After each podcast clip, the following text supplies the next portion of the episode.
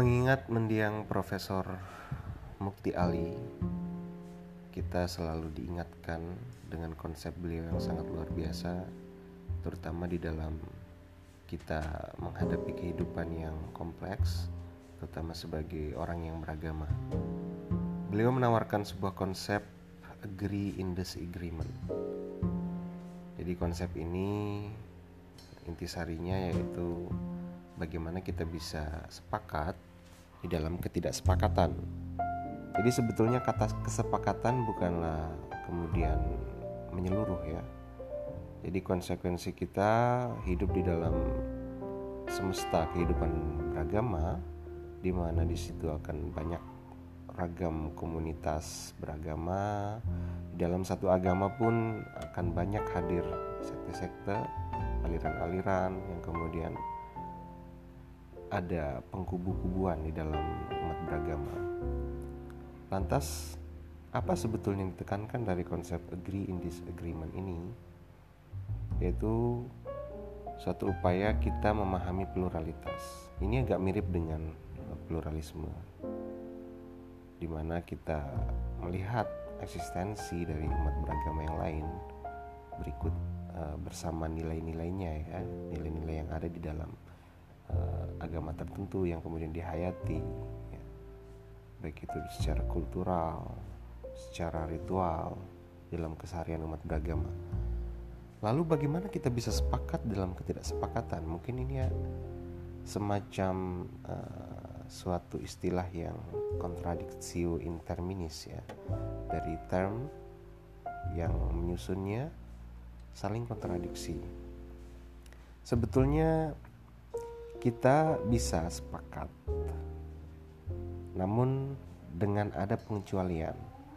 Pengecualian itu adalah hal yang kita tidak sepakati. Di mana tentu saja uh, dua orang yang berdiskusi lalu berteman di mana satu orang adalah beragama Islam dan satu orang beragama Kristen, maka dia akan tidak sepakat dalam kondisi tertentu dan sepakat dalam kondisi tertentu. Apa yang tidak disepakati oleh kedua orang ini antara orang Islam dan Kristen yaitu misterium ya. Saya menyebutnya misterium yaitu prinsip atau dalam bahasa Islam itu disebut uh, akidah ya. Jadi prinsip mendasar itu yang bersifat misterium di dalam setiap agama itu tidak bisa kita leburkan satu sama lain. Di mana itu menjadi ranah ketidaksepakatan. Lantas jika tidak sepakat, apakah kemudian tidak ada ruang untuk sepakat, tentu saja tidak demikian.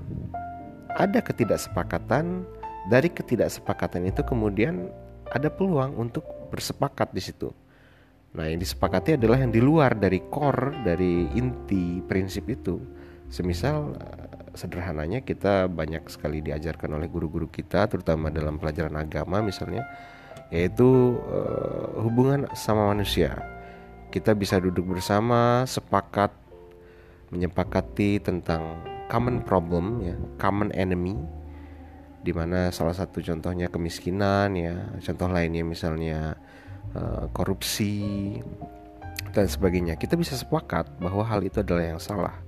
Dan kemudian kita bisa sepakat hidup bersama di dalam negara demokrasi misalnya di mana setiap uh, kita sepakat bahwa setiap agama itu berhak untuk uh, menjalankan uh, ritualnya setiap orang beragama itu berhak untuk menjalankan ritual agamanya tanpa paksaan dan tanpa adanya persekusi itulah sebetulnya kita bisa pandai-pandai memilah mana ranah yang bisa kita tidak sepakat dan mana yang kita harusnya sepakat di situ.